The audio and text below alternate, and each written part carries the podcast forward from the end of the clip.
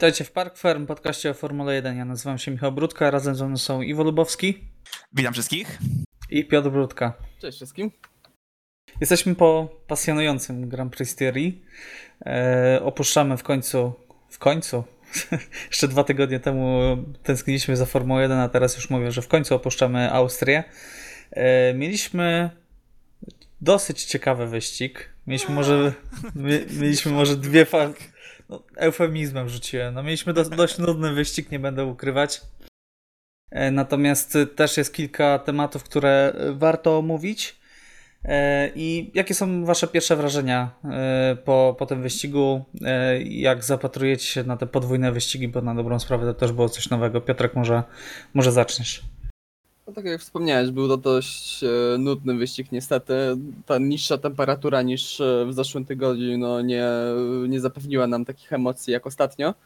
E, podobny układ, no, w, całość wyglądała tak jak w sumie przewidywałem przed sezonem, że za wiele się nic, za wiele się nie zmieni, układ będzie podobny, a za dużo poprawek zespoły nie będą mogły tutaj e, poprzywozić.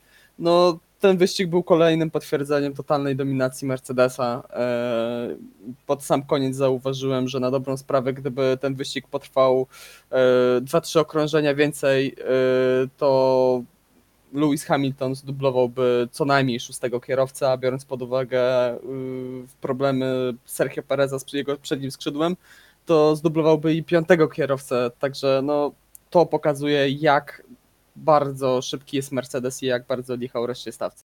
Okej, okay. E, Iwo, zgadzasz się z tą opinią, że wyścig nudny, ale przynajmniej końcówka była ciekawa?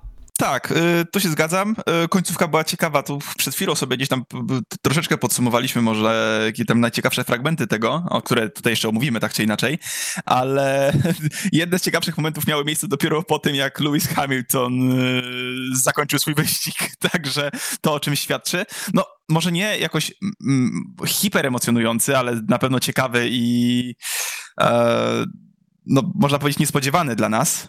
E, był, było pierwsze okrążenie, był początek Ferrari, także emocje też były na początku, ale myślę, wydaje, że to już troszeczkę więcej było śmiechu tak naprawdę niż żalu w stosunku do tego zespołu.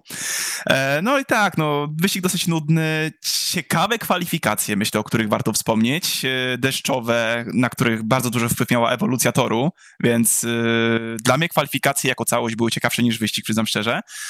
Eee, ale no nie zatęsknię za bardzo za Grand Prix Styrii. Zostańmy przy Grand Prix Austrii. Z reguły są to ciekawsze wyścigi. E, Okej, okay. E, też e, wywołałeś tutaj kwalifikacje, o których właśnie chciałem teraz powiedzieć, że mieliśmy pasjonujące kwalifikacje i wygląda na to, że znaczy ja mam dosyć mieszane uczucie, jak słyszę o deszczowych kwalifikacjach, bo z jednej strony to jest fantastyczne widowisko, z drugiej strony no, jest Lewis Hamilton który wygrywa praktycznie wszystkie deszczowe kwalifikacje jest po prostu w deszczowych warunkach w tak świetnym bolidzie jest po prostu nie, nie do ruszenia przez nikogo, co pokazała jego, e, jego przewaga. E, dobrze, to może przejdźmy już, chyba że Piotr chcesz coś jeszcze o kwalifikacjach powiedzieć. No, geniusz Louisa Hamiltona, no, wiele razy to było widać e, przez to już naprawdę wiele, wiele lat, e, przez które jeździ Lewis Hamilton w Formule 1 że jest e, no, nieprzeciętnym kierowcą w deszczu i pokazał, udowodnił to po raz kolejny. No, w ten zeszłoroczny Hockenheim to widać było, że to był wypadek przy pracy, a e, co spada deszcz, to Hamilton po prostu nokautuje stawkę. Okej, okay, to przejdźmy już bezpośrednio do wyścigu i do pierwszego okrążenia e, i katastrofy absolutnej Ferrari. Mieliśmy zderzenie Leclerca z Vettelem, które E, skutkowało odpadnięciem zarówno jednego, jak i drugiego kierowcy Scuderii. Mamy, jesteśmy po dwóch wyścigach. Sebastian Vettel zdobył jeden punkt e, i nie jest to powtórka 2000, sezonu 2007. E, Charles zaliczył jedno naprawdę fartowne podium. Ferrari ma problemy z dostaniem się do Q3. Co się stało? Czy Vettel dokończy w ogóle waszym zdaniem sezon? Bo już są takie plotki E, że może tego sezonu nie dokończyć w barwach Ferrari. I czy Mattia Binotto też dokończy sezon, bo też już e, włoskie dzienniki krzyczą basta. Już mają absolutnie dosyć. E, Iwo, jakie jest twoje zdanie? Jak tutaj przewidujesz, jak się skończy ta czerwona katastrofa. Znaczy, wydaje mi się, że Vettel raczej dokończy swoją przygodę z Ferrari, nawet z PR-owego punktu widzenia, nawet jest to czterokrotny mistrz świata. E, byłoby to, wydaje mi się, trochę nietaktowne marketingowo i PR-owo, żeby ale nie sądzisz... Sam, chyba, że sam faktycznie zakończy, ale też się tego nie spodziewam, bo wydaje mi się, że jeszcze ma trochę do udowodnienia i może wierzyć w te poprawki, szczególnie jeżeli ma liczyć na angaż w przyszłym roku, a o czym też są plotki. Myślę, że też o tym gdzieś tam... No tak, ale czy nie sądzisz, nie sądzisz, że Ferrari już i tak jest wizerunkowo spalone na tym, na tym rozwiązaniu sytuacji, gdzie Seb jasno mówi, że go nie potraktowano tak jak powinny? E, że Ferrari najpierw mówiło, że będzie mógł jeszcze jeździć przez kolejne lata, a później nagle dostaje telefon od Binotto, że e, no jednak nie. Teoretycznie tak, znaczy ja się z tobą zgadzam, jakby, że jest to, my o tym wiemy, prawda, kibice o tym wiedzą, ale wydaje mi się, że no gdzieś tam cicha umowa między nimi jest zawarta, że po prostu no trzeba zagryźć zęby, przyjechać ten sezon, bo tak, po prostu, bo żeby nie pogarszać sytuacji, która i tak już jest beznadziejna. Eee, nawet właśnie ze względów marketingowych, także i wartości marketingowej Fetela przykładowo. I nie, wydaje mi się nieprawdopodobne, żeby skończył ten sezon gdzieś w połowie, kiedykolwiek, gdziekolwiek połowa ta miałaby się znajdować. Eee, natomiast no, bardziej niż to, czy on przyjedzie do końca sezonu, będzie bardziej, ba, bardziej niż to, czy Vettel zostanie Ferrari do końca sezonu, e, ciekawi mnie, ciekawi mnie plotki o Astonie Martinie. Tak, zwłaszcza, że Roberto Cincero już e, powiedział, że jest praktycznie na dniach będzie podpisana umowa i będzie wyproszony Czeko, mimo że rok temu podpisał kontrakt aż do końca sezonu 2023, ale to by pokazało po raz kolejny, że w Formule 1 nie ma kontraktów, których nie da się rozwiązać, jeżeli jest wystarczająca no tak. chęć. Zgadza się. Tutaj dziennikarze, y, to chyba z Bilda, y, gdzieś tam doszli do informacji, że jest klauzula w umowie Pereza na zakończenie umowy w roku 2020 i ma za to dostać odszkodowanie w wysokości miliona dolarów, z tym, że y, można powiedzieć deadline y, takiej decyzji jest do końca lipca, do 31 lipca, jeżeli chodzi o podjęcie decyzji o zmianę kierowcy. Także mhm. jeżeli coś ma się stać, to się stanie w ciągu kolejnych dwóch tygodni. Także no, może być naprawdę ciekawie. Ale okay. Szczerze, byłoby mi przykro, jeżeli to byłby Perez. Realnie wiemy, że Lorenz nie posunie swojego syna z zespołu, ale chciałbym, żeby Czeko został. Wyobraźcie sobie Czeko i Fetela, dwóch naprawdę e, doświadczonych zawodników w teoretycznie nowym zespole. No wydaje mi się, że to byłby ogień, tak to nazwę. Okej, okay, Piotrek, zanim jeszcze, bo jeszcze o przyszłości Vettela na pewno porozmawiamy, yy, chciałbym wrócić trochę do Ferrari. Yy, czy twoim zdaniem, Piotrek, Vettel dokończy sezon i przede wszystkim czy Mattia Binotto dokończy sezon, bo tego jeszcze Iwo nie poruszył? Czy, czy Sebastian Vettel dokończy sezon? Myśl, wydaje mi się, że tak, yy, głównie ze względu na to, że nie za bardzo jest kim go zastąpić. Chyba, że Carlos Sainz by się zgodził przedwcześnie opuścić McLarena o ile jest w ogóle taka możliwość i dołączyć do Ferrari jeszcze w tym roku. E, ale jeżeli chodzi o pana Mattie Binotto, no nie wiem, ja od, od razu nie czułem jakoś tego. Ja od, od początku nie do końca rozumiałem zwolnienie Mauricio Arrivabene e, i myślę, że zwolnienie Mattii Binotto, może jeszcze nie w tym, nie w trakcie roku, bo aż takie grube zmiany w trakcie sezonu na pewno nie pomogą Ferrari, e, a myślę, że wręcz przeszkodzą, ale myślę, że po tym sezonie, jak będąc na miejscu prezesa Ferrari, ja Matije niestety bym może nie tyle zwolnił i wyrzucił z zespołu, bo z tego co wiadomo jest naprawdę bardzo dobrym inżynierem, Jednakże, no niestety, to zarządzanie całym zespołem, no, no po prostu się nie nadaje. Znaczy, wiesz, y, z jednej strony y, w trakcie sezonu może to mm, wprowadzić zamęt w zespole, ale ten sezon na dobrą sprawę też dla Ferrari jest już praktycznie skończony. Nie mają szans z Mercedesem, a jak wiadomo Ferrari obchodzą tylko zwycięstwa. No e... że w, wybacz, że ci się wetnę w, w słowo, e, już w ten weekend przywieźli poprawki które nie zadziałały. Tak, i po jedyniu Binotto powiedział, że no niestety nie działają. Także no, Ferrari jest w opłakanym stanie. Y, jest w opłakanym stanie zarówno jeżeli chodzi o stan samochodu, jak i o y, atmosferę w zespole i atmosferę pomiędzy dwoma kierowcami, bo to już kolejny raz w przeciągu no, trochę ponad roku, jak y, Leclerc i Vettel ze sobą jeżdżą i to już kolejny raz, kiedy się ze sobą zdarzają na torze. E, Wyobrażacie sobie, jak to szybko dopowiem, To jest O, nie do przepraszam. pomyślenia. No, no, no mów Iwo. Nie, tak teraz po prostu się przez myśl dosłownie, jak, powiedzieliście, jak powiedzieliście, o, powiedziałeś Piotrze o relacjach, w sensie o walce między Fetelem a Leclerciem. Co by się działo w internecie albo na subredditach formułowych, kiedy, gdyby to Fetel był z tyłu i uderzył w Leclerca? No tak. Różnica, różnica, jest, różnica jest taka, że Vettel miał już takie przygody, a Leclerc no, nie przyzwyczaił nas za bardzo. No, Brazylia. No ale szczerze powiedziawszy, moją y, w Brazylii winę ponosi Vettel za tamten kontakt. To jest y, dla mnie bliźniacza sytuacja do sytuacji z 2010 roku, jeżeli dobrze pamiętam, i Vettel y, i Mark Webber w Turcji. Okej. y, no natomiast dobra. natomiast wracając do mojej myśli sprzed kilku minut. Jeżeli chodzi o zmiany, dlaczego ta zmiana mia- w trakcie sezonu miałaby sens? Ponieważ miałby, miałby nowy szef ekipy więcej czasu, żeby ustawić ten zespół pod 2022 rok. Bo myślę, że to jest absolutnie kluczowa kwestia.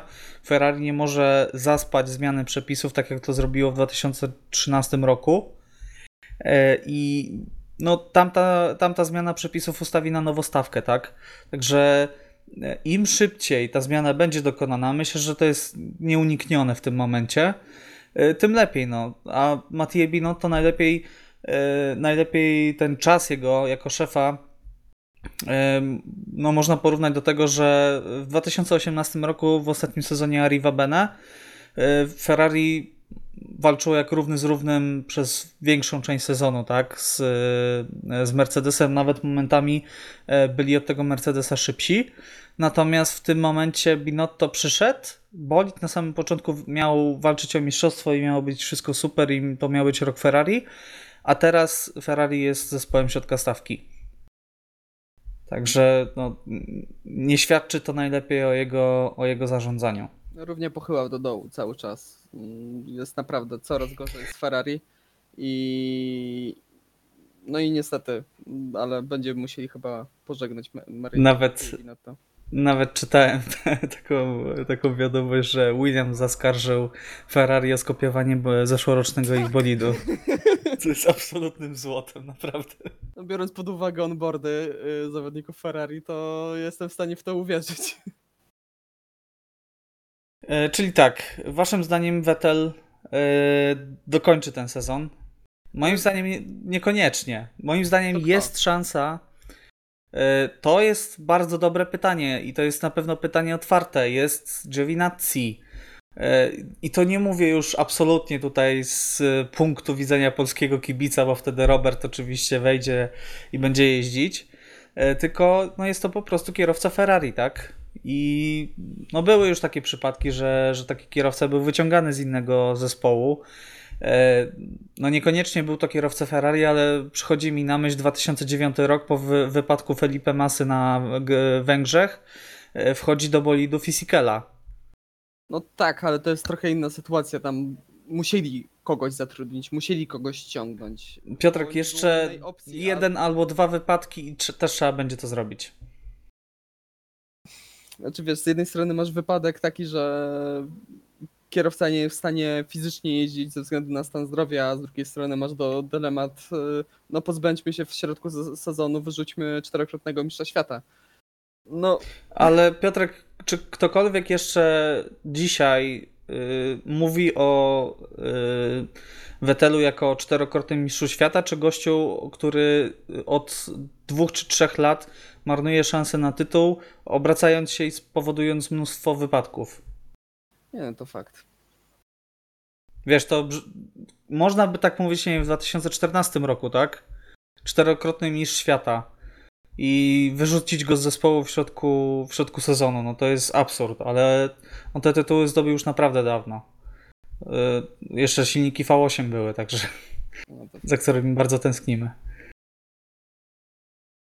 Także ja- uważam zwłaszcza, że już włoskie media Sky Italia rozmawia, jakby tego Vettela miało zaraz nie być. No, tym bardziej, że w trakcie weekendu też włoskie media pytały o to Roberta Kubicy. e, Co w przypadku, w którym e, Fetter by nie dojechał do końca sezonu w Ferrari. Także to, No. to pokazuje, że albo naprawdę jest coś na rzeczy i Ferrari bardzo poważnie rozpatruje taką możliwość, albo e, po prostu napór z Wł- Włoch generalnie tifozi jest już tak duży, żeby po prostu pożegnać się z Sebem. A teraz nas czeka jeszcze chyba wywiad z Fetelem na jego życzenie yy, na Węgrzech, o ile pamiętam. Czy ta konferencja prasowa, tak? Czy, czy... Konferencja prasowa, ale z tego nie pamiętam teraz, bo teraz sobie o tym przypomniałem, e, jaka gazeta, czy, czy, czy, czy jaka telewizja, nie no chyba gazeta, ale Fetel poprosił o wywiad. Czy Sky, czy kogoś, nie pamiętam w tym momencie, ale sam poprosił o wywiad. A i to, to nie brzmi dobrze. To będzie mięso. Muszę się upewnić. Ale poprosił, to, to, to wiem. Także jak ma sam coś do powiedzenia, no to no, to też może być ciekawe. I w sumie przyszły weekend może... A to jest, se, se, kocham Ferrari, wybaczam im. Jakoś, jakoś nie wierzę, żeby coś takiego powiedział. No nie, mi się wydaje, że nie w tę stronę. Przykre. To jest naprawdę przykre, pamiętając wypowiedzi Fetela y, w momencie, w którym przechodził do Ferrari, że to jest spełnienie jego Jutro. marzeń.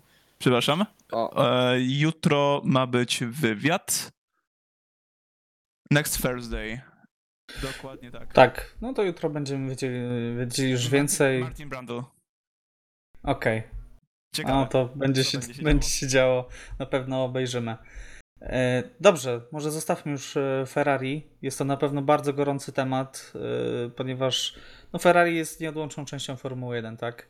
Jeżeli Ferrari nie jest na czele, to, to coś jest nie tak. Czujemy to jakoś podskórnie.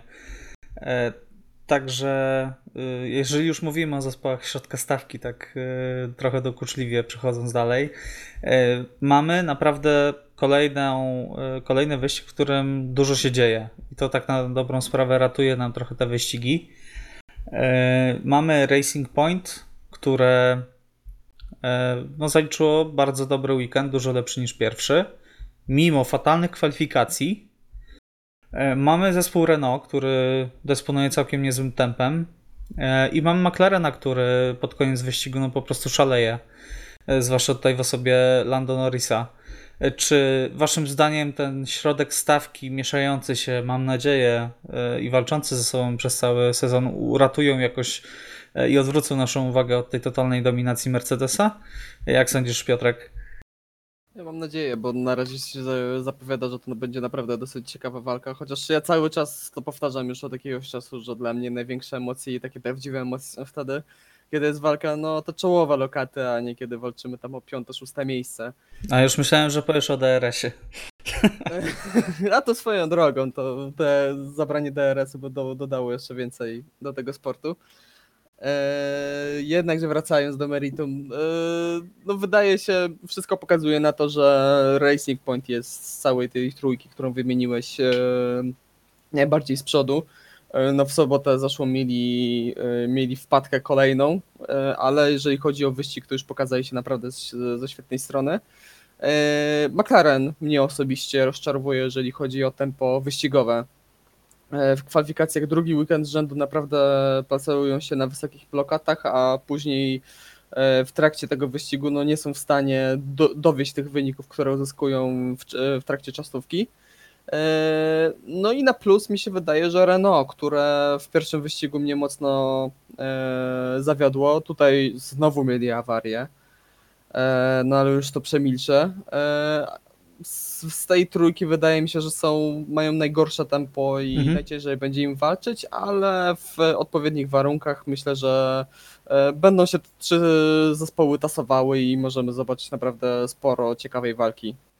Znaczy, wiesz co, przeczytałem wypowiedź danego Ricciardo, yy, który powiedział, że Renault wykonało ogromny postęp, jeżeli chodzi o możliwość jazd, bliskiej jazdy za drugim bolidem. I to im po, pozwala na y, lepszą walkę, mimo tego, że tych osiągów nadal trochę brakuje w porównaniu do właśnie Racing Point i, i McLarena pod koniec wyścigu, bo y, podkreślam to, bo Świetne kwalifikacje, świetna jazda na znowu drugi rząd, tak? I e, świetna końcówka nie jest tutaj przypadkowa. Kierowcy otwarcie mówią, że na e, małej ilości paliwa w baku ten bolid jest naprawdę fantastyczny, a brakuje zdecydowanie tempa, kiedy tego paliwa jest więcej. Iwo, jak sądzisz, kto będzie tutaj najlepszy z tej trójki?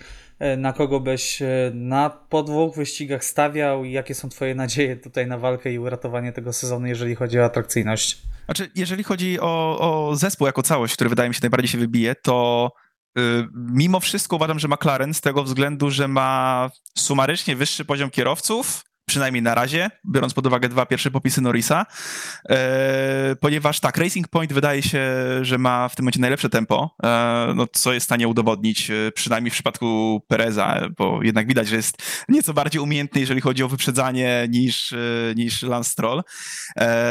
Chociaż, no... No. no, nie, przypomniał mi się Albon teraz, dobra, to może do tego jeszcze wrócimy potem, ale, ale tak, jest to, jest to auto, które ma, jest to zespół, które ma większe tempo, natomiast McLaren wydaje mi się, że mimo wszystko lepiej sobie trochę radzi w tej walce w tym momencie, ponieważ i Sainz, i Norris radzą sobie lepiej niż Stroll, gdzieś tam podnosząc troszeczkę tę półkę. Nieco wyżej niż y, Racing Point pod kątem kierowców, ale y, co jest właśnie rewelacyjne, y, jak patrzymy na tabelę końcową, widzimy ten, tak, z angielskiego powiem tak zwany fotofinish, kiedy tak naprawdę na piątym miejscu skończył Norris, ale to mógł być tak samo Ricciardo, Stroll i Perez. Mhm. Tak naprawdę, tutaj mamy różnicę z Albo z Albon. hakiem. Albo, albo Albon, dokładnie. Y, Ale między, między Norrisem a Ricciardo mamy tak naprawdę sekundę z groszem, że tak powiem. I gdyby Okon nie odpadł ze względu na usterkę techniczną y, i Sainz nie miał zepsutego pit stopu, to tak naprawdę moglibyśmy mieć walkę sześciu bolidów do samego końca i wtedy ta końcówka byłaby jeszcze bardziej emocjonująca zapewne i nie skupialibyśmy się tylko na dwóch czy trzech ostatnich okrążeniach. Także no to już coś pokazuje, prawda, że mamy trzy zespoły walczące o te miejsca, e, no takie czołowe mocno. E, A moglibyśmy mieć cztery, gdyby Ferrari nie odpadł na pierwszym kółku. no właśnie, No właśnie, chociaż Ferrari nie jeszcze może do nich dołączyć. czy by podbiło do tempa McLarena i...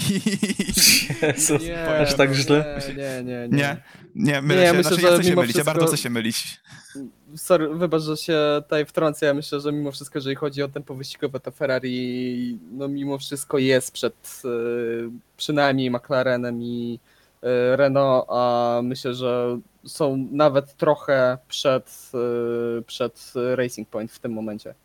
No tak, ja wiem, to, to już naprawdę ja mówię prześmiewczo, ale to jest taki śmiech przez łzy też, ponieważ gdzieś tam sercem zawsze za Ferrari byłem, od kiedy zacząłem oglądać formułę, ale no co, pozostaje się cieszyć z tego, że dalej mamy widowisko przynajmniej dzięki innym zespołom w tym momencie. Jeżeli już mówimy o e, widowisku, to na pewno bardzo ciekawym e, rozwiązaniem, może niekoniecznie na torze, e, jest protest Renault. E, Oskarżyli już oficjalnie e, Racing Point o to, że są różowym Mercedesem. E, Także najciekawsze jest to, że e, FIA uz- uznała ten protest za zasadny, e, i, ale muszą się temu zdecydowanie bliżej e, przyjrzeć. E, Piotrek, nie wiem, czy masz e, przygotowane dokładnie informacje, co dokładnie zaskarżyli e, i, i kiedy ewentualnie będziemy znać, znać tutaj odpowiedź i czy, czy sądzisz, że tutaj możemy mieć taką lawinę, bo na dobrą sprawę, jeżeli bolid Racing Point zostanie uznany za skopiowany z Mercedesa, no to Mercedes też w tym maczał palce i robi się z tego bardzo gruba afera. Znaczy, gruba afera może się z, zrobić ze względu na, na te części, e, jednakże myślę, że e, trochę poczekamy, bo to nie jest, e, nie jest tak łatwo. Oczywiście to chodzi o e, własności praw autorskich, że każdy zespół, który tworzy części, e, jest właścicielem tych praw autorskich e, i zakazane jest przekazywanie ich dalej. E, Co Renault zrobiło? E, Oni dokładnie zaskarżyli przednie i tylne wloty chłodzące hamulce. Tylko to, nic więcej. Żadnej innej części, chodzi tylko o te e, dwie na dobrą sprawę części, no można powiedzieć cztery. Także Renault musiało się nieźle naszukać, żeby właśnie tą, tę konkretną jedną rzecz. Jakie będą konsekwencje, jeżeli FIA przyzna rację? Ja myślę, że nie będzie jakichś dużych konsekwencji. Jedyne co to mogą zostać wykluczeni e, z wyników o Grand Prix Styrii i nic więcej. e, Bo jeżeli mieliby wpaść, jeżeli miała być, by być to grupa afera, e, także cały bolid, dajmy na to, byłby nieregulaminowy, no to, to by już było to, to już by się dawno wydarzyło. Myślę, że nawet już na testach by to mogło wyjść. Ja cały czas w głowie mam e, Hasa, który praktycznie jeden do jednego skopiował e, bolid Ferrari. To był bodajże 2018 rok. Mhm. I jeżeli wtedy Has nie wpadł, to ja myślę, że tym bardziej Racing Point nie, pad, nie wpadnie z Mercedesem. taki, taki podtekst dało się wy, wyczuć, że jeżeli nie wypłynęły informacje z tych nieudaczników z Ferrari, to Mercedes na pewno sobie poradzi. No, no nie ma co ukrywać, jeżeli... Mamma mia. Mamma mia, no. Jeżeli dany zespół dominuje przez ostatnie 6 lat w danym sporcie i e, cały czas mają najlepszy samochód, e, no to spodziewam się od nich większej, większego profesjonalizmu. Umieją niż, formułę. Tak, dokładnie. Niż zespół, który mimo wszystko ma mega historię, ale no ostatnio nie ma wyników. Dodatkowo można mm, oprotestowany bolid Renault z zeszłego sezonu e, przypomnieć, gdzie tam to wspomaganie było konkretne. Dokładnie. E, I po prostu przestali tego używać. Właśnie, wtedy, wtedy ten cały system był, e, był grubszą sprawą, mi się wydaje, niż to tutaj. E, także myślę, że Racing Point może, może spać spokojnie mimo wszystko. Na pewno Mercedes e, musi dostarczyć te części z, ze swojego zeszłorocznego bolidu do FIA. Tak. I oni będą porównywać. Tak. Iwa, jak sądzisz, będzie gruba afera, czy nie będzie? Czy jednak burza w szklance herbaty? Nie, wydaje mi się, że maksymalnie konsekwencje mogą być takie, jak były wysunięte w stosunku do Renault w zeszłym roku. I. Z, dyskwalifikację z jednego wyścigu. Tak? Dyskwalifikację tak? z jednego wyścigu, dokładnie, bo e, wszyscy przecież szukali, przecież wszyscy od początku komentowali, że jest to różowy Mercedes, i wydaje mi się, że gdyby były większe podstawy do osądzenia, można powiedzieć, całej jednostki, chciałem powiedzieć, całego, bo całego auta, to tak naprawdę one już da, dawno by się znalazły, więc yy, najwyżej tyle. Okej. Okay. Pozwolę sobie jeszcze wtrącić, że przecież e, tydzień temu w trakcie Grand Prix realizator nam e, pokazywał porównanie tylnego skrzydła e, Mercedesa z Australii w tym roku, a Racing Point właśnie w Grand Prix Austrii. I to były praktycznie te same konstrukcje aerodynamiczne, także. No, tam kolory się różniły. Dobrze, zamknijmy ten temat. Zobaczymy. Na pewno będziemy yy, bacznie się przyglądać yy, temu, co, co wymyślę FIA i na pewno jeszcze poczekamy, bo przypomnijmy, ile czasu FIA zajęło yy, rozstrzygnięcie sprawy z Grand Prix Niemiec i dyskwalifikacji Alfy. Też poczekaliśmy chyba do września, października, jakoś pod koniec września to było. A wyścig był w lato Także na pewno jeszcze troszkę poczekamy. E, chciałbym natomiast porozmawiać w tym momencie o George'u Russellu. E, o Russellu, który e, jest chwalony, bo zaliczył najlepsze kwalifikacje. Po raz pierwszy od Grand Prix Brazylii w 2018 roku Williams przedostał się do Q2. Zajął fantastyczne 12 miejsce o włos, dosłownie o włos, przegrywając z bolidami Ferrari. Natomiast w wyścigu no, nie popisał się zdecydowanie, popełnił dość prosty błąd. E, wypadł y, podczas walki na jednym z pierwszych okrążeń w żwir i spadł na ostatnią pozycję i dojechał tylko przed swoim e, zespołowym kolegą. E, jak sądzicie, czy. Bo jest, jest taki schemat, tak? Już zwróciliśmy na to uwagę, że George nie najlepiej sobie radzi w tłoku na samym początku i często te pozycje tracił, zwłaszcza w zeszłym sezonie. Natomiast tempo na jednym okrążeniu ma fantastyczne. E, jak to może wpłynąć, czy waszym zdaniem może to wpłynąć na jego e, karierę, tak? E, I czy jazda bolidem Williamsa, który czasami bywa, jak wiemy, no takim nieprzewidywalny, może negatywnie wpłynąć na jego, na jego tutaj opinię wśród, wśród pracodawców, tak? Wśród Mercedesa, ponieważ jest on głównie przymierzany do tamtego fotela. Iwo, jak, jakie jest twoje zdanie na temat George'a? No, w tym momencie raczej już wiemy, że o 2021 roku może zapomnieć, także tak. wydaje mi się, że, że musi sobie, będzie musiał sobie jeszcze na spokojnie do, pogrzać fotel w Williamsie, ale tak, no, y, nie ma co ukrywać. Świetne kwalifikacje, weźmy pod uwagę też, były wynikiem y, specyfiki tych kwalifikacji, czyli kwalifikacji deszczowych, czyli ewolucji toru i tak naprawdę każdy moment wyjazdu na tor mógł się wiązać, no, może nie był ruletką, ale tak naprawdę widzieliśmy zmiany. Raz padało bardziej, raz padało mniej. Jedni kierowcy mieli szczęście, drudzy mieli mniej szczęścia i tak jak się zgadzam, że ma tempo na pojedynczym okrążeniu, tak dwunasta pozycja była bardziej szczęściem e, odpowiedniego momentu wjazdu na tor. Oczywiście to też szanujemy, prawda? No, zespół też musi dobrze ogarnąć, kiedy kierowcę wypuścić w, w takich warunkach pogodowych.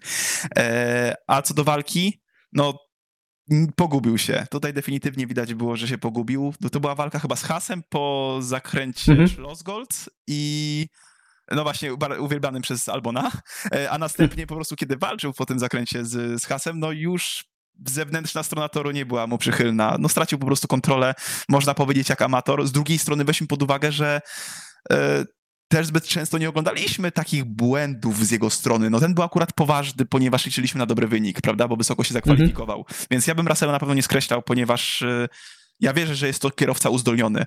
Widzieliśmy to po formule drugiej, ale nie ma co ukrywać, że na pewno nie jest do końca przekonany, ani zupełnie, zupełnie pewny, może nie tyle siebie, co bolidu w walce z hasami czy, czy z alfami. Niestety. Znaczy, niestety, no chcielibyśmy zobaczyć fajną walkę Williamsa nie wypadającego za tor, prawda? Na razie nie mieliśmy tak. okazji, żeby to zobaczyć, ale wierzę, że jest to jakiś początek, te kwalifikacje będą dobrym bodźcem dla niego i że faktycznie e, coś mu urośnie, żeby trochę pewniej walczył, bo wydaje mi się, że no widzimy, że Williams radzi sobie lepiej niż w zeszłym sezonie, zresztą gorzej być nie mogło. Także to jeszcze nie jest koniec. Wydaje mi się, że może spokojnie powalczyć z hasami i alfami w niektórych wyścigach, eee, a w końcu odłączy się, można powiedzieć, od Formuły 1.75. Okej. Okay. E, Piotrek, zgadzasz się z opinią Iwo, czy, czy jednak masz inne zdanie? Znaczy, ja trochę się nie zgodzę, jeżeli chodzi o wynik w kwalifikacjach, bo moim zdaniem to jest po prostu kwestia no, nietuzinkowego talentu George'a i jego tempa, yy, które po raz kolejny pokazał, że jest szalenie utalentowanym kierowcą yy, i gdyby miał trochę lepszy bolid, to myślę, że on dostałby się do Q3 w trakcie tej sesji kwalifikacyjnej. Yy, chociaż, ale jeżeli chodzi o zachowanie w tłoku, jazdę pomiędzy innymi kierowcami, ja, ja mam takie przeczucie, bardzo możliwe, że mylne, E, że to może być wynik trochę narastającej frustracji e, wśród George'a Russella. Raz, że no było to troszkę wyciągane w zeszłym roku, że właśnie na startach z Robertem Kubicą regularnie przegrywał, co sam pod koniec sezonu podkreślił, że no musi nad tym powalczyć. E, no i tutaj miał świetną okazję, 11 pole startowe. Widzieliśmy, że przez pierwszy sektor i przez dużą część drugiego sektora no, walczył tam E, praktycznie łokieć w łokieć z innymi kierowcami. E, no i zdarzył mu się taki błąd. Mi się wydaje, że to może być właśnie kwestia tego, że George trochę w takich sytuacjach trochę za bardzo chce, za bardzo chce pokazać, że nawet w tym bardzo słabym Williamsie on jest w stanie pojechać bardzo dobrze, utrzymać pozycję, walczyć. E, I możliwe, że to jest po prostu kwestia tego. Ja bardzo chciałbym zobaczyć, że powiedziawszy, George'a Russella w Racing Point, bo to też jest zespół no wiadomo, zaprzyjaźniony powiedzmy z Mercedesem. E, I ja chciałbym go zobaczyć właśnie w tej stajni, żeby właśnie był w tym środku stawki, może nawet trochę wyżej, żeby tam e, mógł pokazać w pełni na co go stać e, i zarówno w kwalifikacjach, jak i w trakcie wyścigu. Tak, znalazłem tę statystykę, o której wspomniałeś Piotrek w zeszłym sezonie. E, Robert Kubica zyskał 24 pozycje na starcie, na pierwszym okrążeniu łącznie w całym sezonie i to był trzeci wynik w całej stawce. E, natomiast George Russell był 12 z wynikiem dwóch straconych pozycji. Także no to jasno tutaj pokazuje, że no George nie najlepiej sobie radził e, w tłoku i na pierwszych okrążeniach i zwłaszcza, że jak startujesz z końca, albo z przedostatniego miejsca, to no, ciężko jest stracić bardzo dużo miejsc, tak? No, Gdzie tutaj przedostatnie miejsce w tej e, klasyfikacji zajął Max Verstappen, który stracił łącznie 38 pozycji e, w, w całym sezonie.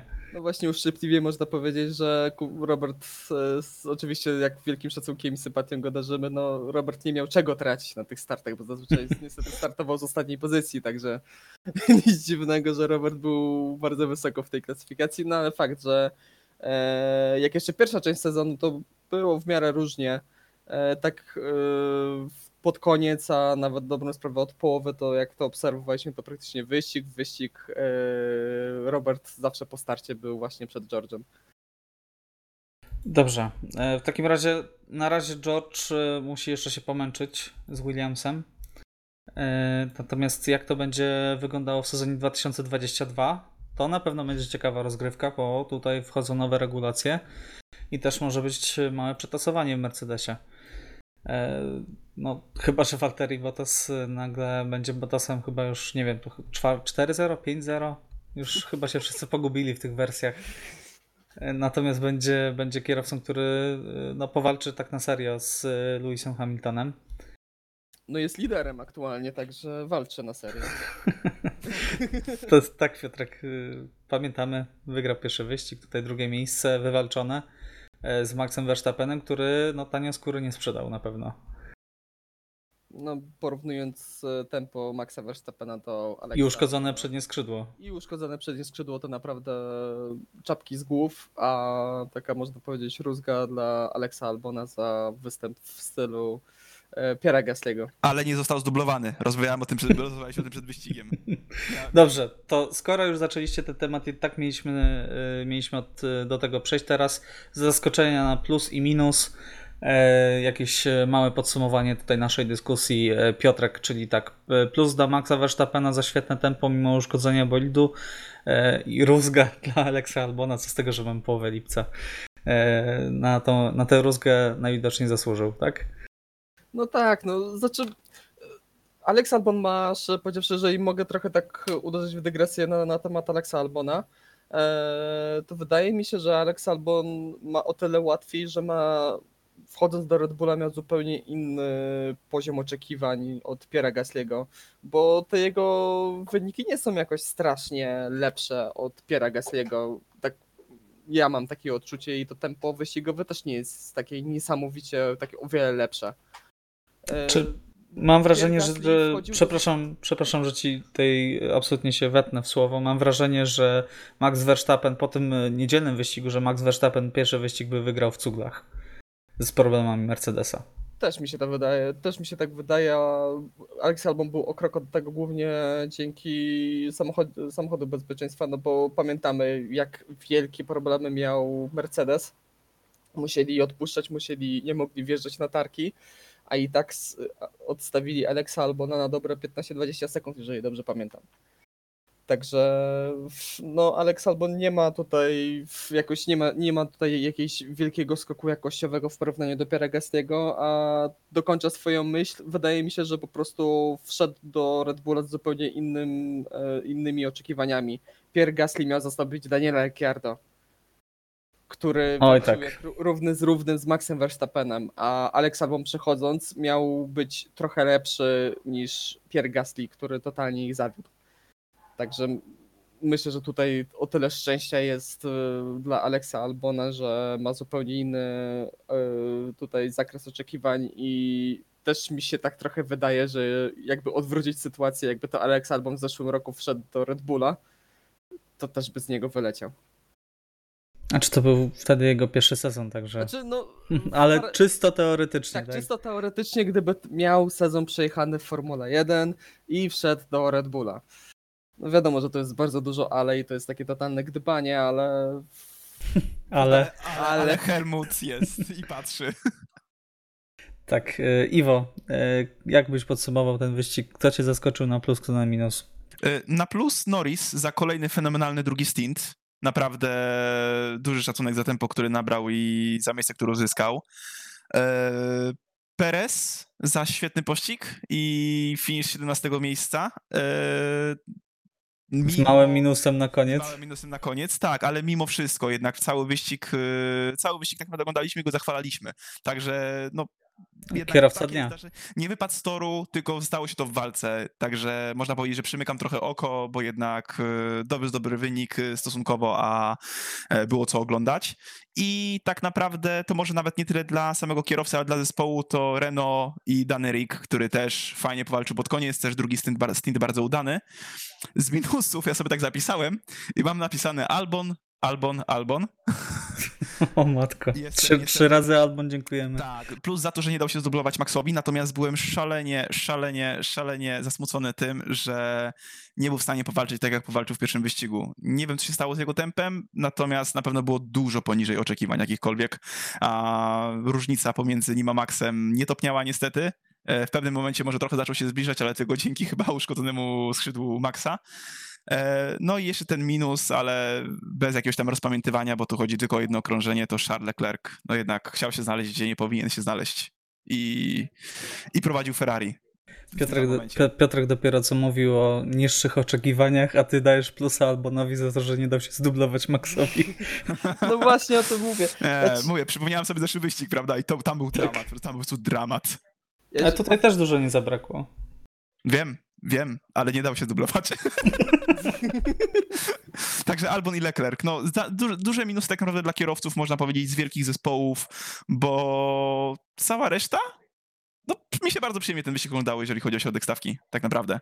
I nie mam tak, nawet nic do zarzucenia Williamsowi i nawet nie obwiniam George'a Russella o ten jeden błąd, który po prostu był widowiskowy dla nas, jako polskich kibiców. No, tylko że nie zobaczyliśmy go w telewizji, musieliśmy no, później tak. Domyślać się, co się stało i oglądać e, jakieś materiały zgrane z F1 TV. Jeżeli... że to było stronnicze? Pokazywanie? E, myślę, że to jest bardzo kontrowersyjne pytanie. A ja chciałbym powiedzieć o, o tym, kto mi e, zaimponował. A powiedz. E, taki mały plusik dla Alfy, bo szczerze powiedziawszy mają duże problemy. Nie spodziewałem się, że są w stanie być walczyć z Alfą Tauri, a walczyli. I do punktów naprawdę bardzo mało zabrakło. Z tego co czytałem po wyścigu, to bardzo podobne odczucia mają kierowcy, a Raikkonen tylko narzekał, że musi, e, musiał pod koniec wyścigu oszczędzać paliwo. E, biorąc pod uwagę, że mają taki silnik, jaki mają, to ten drugi e, weekend e, był całkiem niezły. Był na pewno lepszy niż pierwszy i otarli się o punkty, tak, bo, bo jednak prawie wszystkie bolidy dojechały. Większość na pewno, dużo więcej niż ostatnio. O te punkty było dużo trudniej, a skończyli na. Kimi Raikkonen skończył na 11 miejscu, a Antonio trochę niżej, ale też spadł pod sam koniec, także na 14 miejsce. Także taki mały plusik dla, dla Alfy, trochę na zachętę.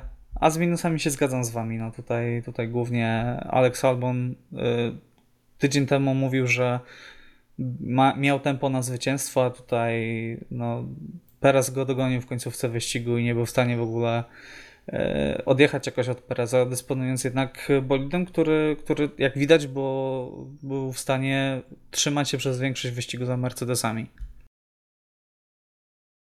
Dobrze, czy jeszcze coś chcecie dodać na temat Grand Prix Styrii? Czy zamykamy ten temat? Ja Już jeszcze... idziemy, jedziemy na nowy tor. Ja, ja jeszcze jedno, chciałbym trochę okay. bardziej yy, wyolbrzymić może, ale bardziej poruszyć temat Charlesa Leclerca, który tutaj mówicie, że mały minus. Ja bym dał mu bardzo duży minus za całokształt yy, całego yy, weekendu wyścigowego. Okej, okay. dyskoteka na początku mieliśmy sprawę z, z, dyskoteką, z urodzinami siostry w trakcie pomiędzy jednym wyścigiem a drugim, co jest no, niedorzeczną sprawą. E, dzisiaj mieliśmy historię przez to właśnie, co zrobił Charles Leclerc, że e, kierowca Formuły 3 Piastri nie mógł wyjść z hotelu, żeby sobie kupić jakieś jedzenie bo takie mają teraz obostrzenia dzięki Charlesowi.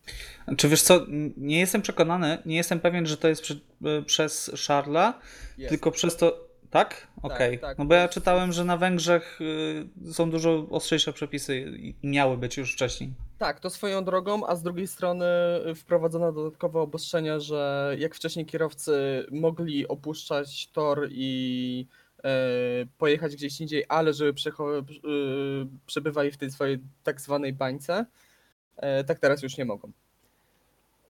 Także. Dzięki Charles. Dokładnie, dzięki Charles. Plus w sobotę dostał karę za blokowanie Daniła Kwiata w trakcie kwalifikacji. Okay karę trzech pozycji i jeszcze była, był rozpatrywany za zignorowanie czerwonej flagi pod koniec Q1, co oczywiście tam było na pograniczu i tutaj możemy mu to wybaczyć, e, co zresztą zrobili sędziowie. No i zwieńczeniem całego weekendu było pierwszy, trzeci zakręt na pierwszym okrążeniu. Piotrek, chyba jakaś e, tutaj policja F1 do ciebie jedzie. Tifosi usłyszeli. Tak. Pronto, Piotrek? Dobrze, jeszcze Was rozliczę i siebie e, zresztą te, też za nasze przewidywania. E, pole position Piotrek Bottas, 0 punktów. E, Iwo i ja Hamilton po jednym punkcie. W końcu. Tak, no, musiałeś czekać aż do drugiego wyścigu. Co ma Williams powiedzieć?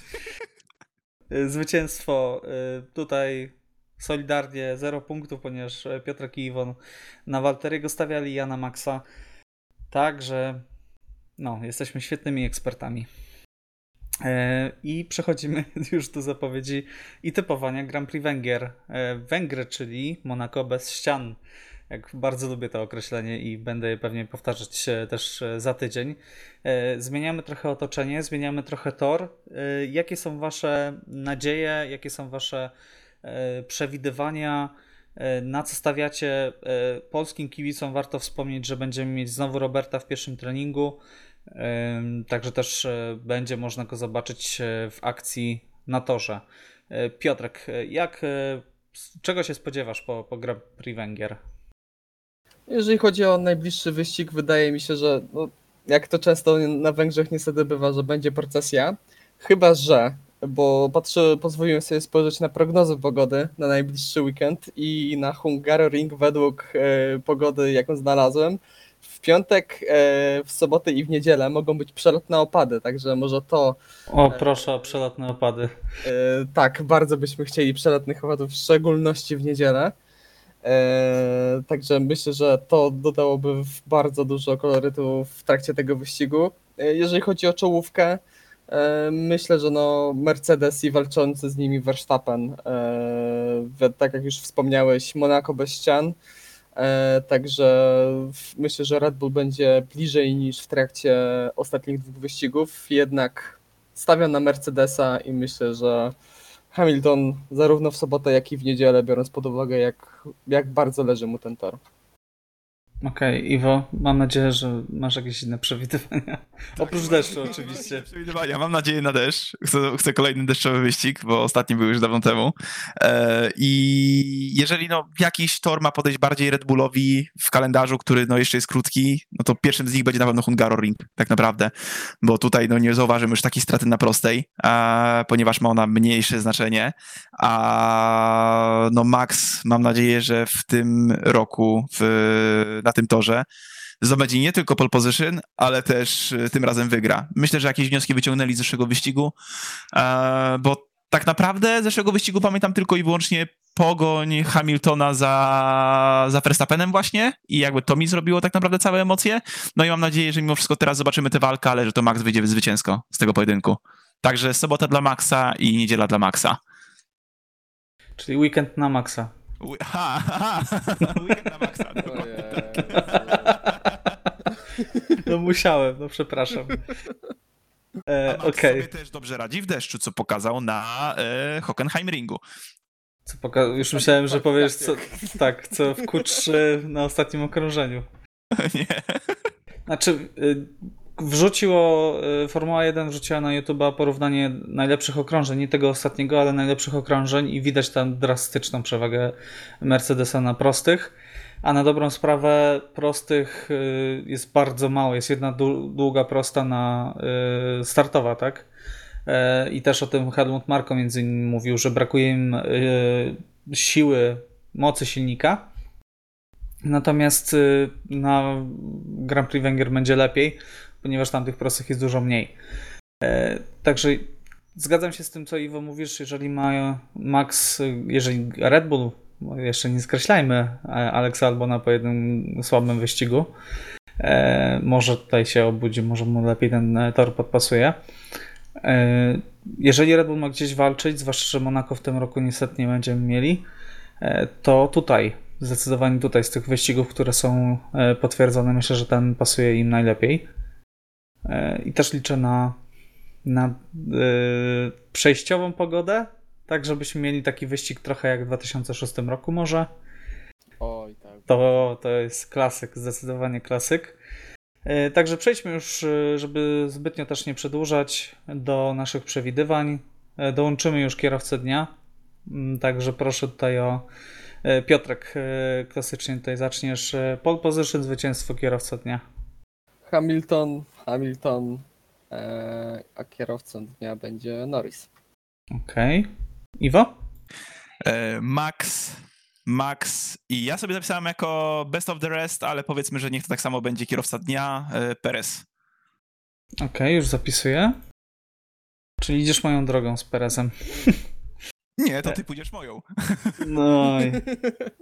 Dobrze. Y, Ja stawiam na pole position na Maxa. Natomiast jeżeli chodzi o zwycięstwo, to stawiam na. Pójdę na całość i postawię na Carlosa Sainza. Na deszczowy wyścig, w którym będzie się mnóstwo działo, będzie mnóstwo przetasowań w stawce. E, będzie tor przesychać, e, kierowcy zjadą po suche e, opony, następnie e, zacznie się znowu deszcz i w tym absolutnym zamieszaniu najlepiej wyjdzie Carlos Sainz, który też zostanie kierowcą dnia. Także w tym momencie już w tym momencie już zapewniłem wam, że będzie nudna procesja i wygra Hamilton. Właśnie miałem powiedzieć, że bardzo się obawiam tego, co powiedziałem o tym deszczu, jak się okaże, że nagle cały weekend będzie Tak. piękny, słoneczny, cieplutki. Dzięki Piotrek. Dokładnie. Dobrze. E, No to przewiduję, że zdobędę maksymalnie jeden punkt w, te, te, w ty, tych tygodniowych, e, w tych przewidywaniach. E, A my kończymy chyba już, tak? Myślę, że myślę, że wystarczy już naszego gadania na dzisiaj. Jeżeli dotarliście do tego momentu, bardzo nam miło. Dziękujemy za uwagę i słyszymy się już za tydzień po Grand Prix Węgier. A o Grand Prix Styrii i e, tym, co się dzieje w Formule 1 rozmawiali Iwo Dubowski, Cześć, dzięki, do następnego. Piotr Brudka Dzięki wielkie. i Michał Brudka. Trzymajcie się, cześć.